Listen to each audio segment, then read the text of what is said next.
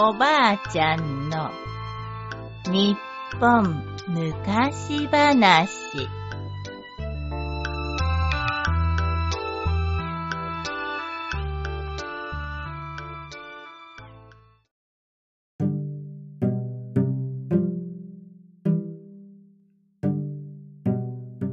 狐の恩返し。むかしむかしある村に人を騙すことが上手な狐が住み着きました。狐は夜になると娘に化けて酒に酔った人の土産を盗んだり風呂に入れると言って川や沼に人を入れたりして面白がっていたのです。ある夜のこと。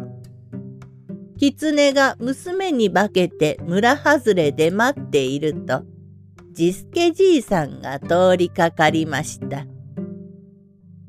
狐は道端にうずくまって、ジスケじいさん、私、お腹が痛くて歩けないの。どうか村まで背負ってくださいな。と頼んだのです。ところがこのジスケじいさん、なかなかのやり手で、これはこれは、こんな美人の娘を背負えるのは、なんともありがたいこっちゃ。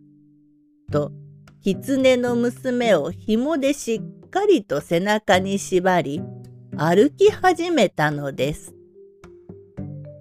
村の入り口まで来ると、狐の娘は、もうお腹は治りました。ここからは一人で歩けますので、下ろしてください。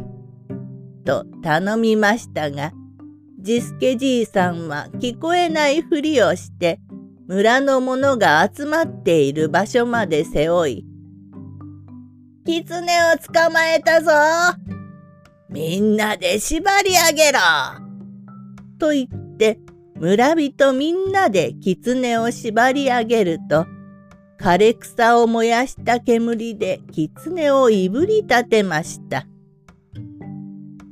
狐の娘は苦しくてとうとう狐の正体を表してしまったのです。さて、この狐をどうしてくれようか。いたずら狐だ。逃がすわけにはいかないな。村人たちは相談して、このいたずら狐を狐汁にして食べてしまおうということになりました。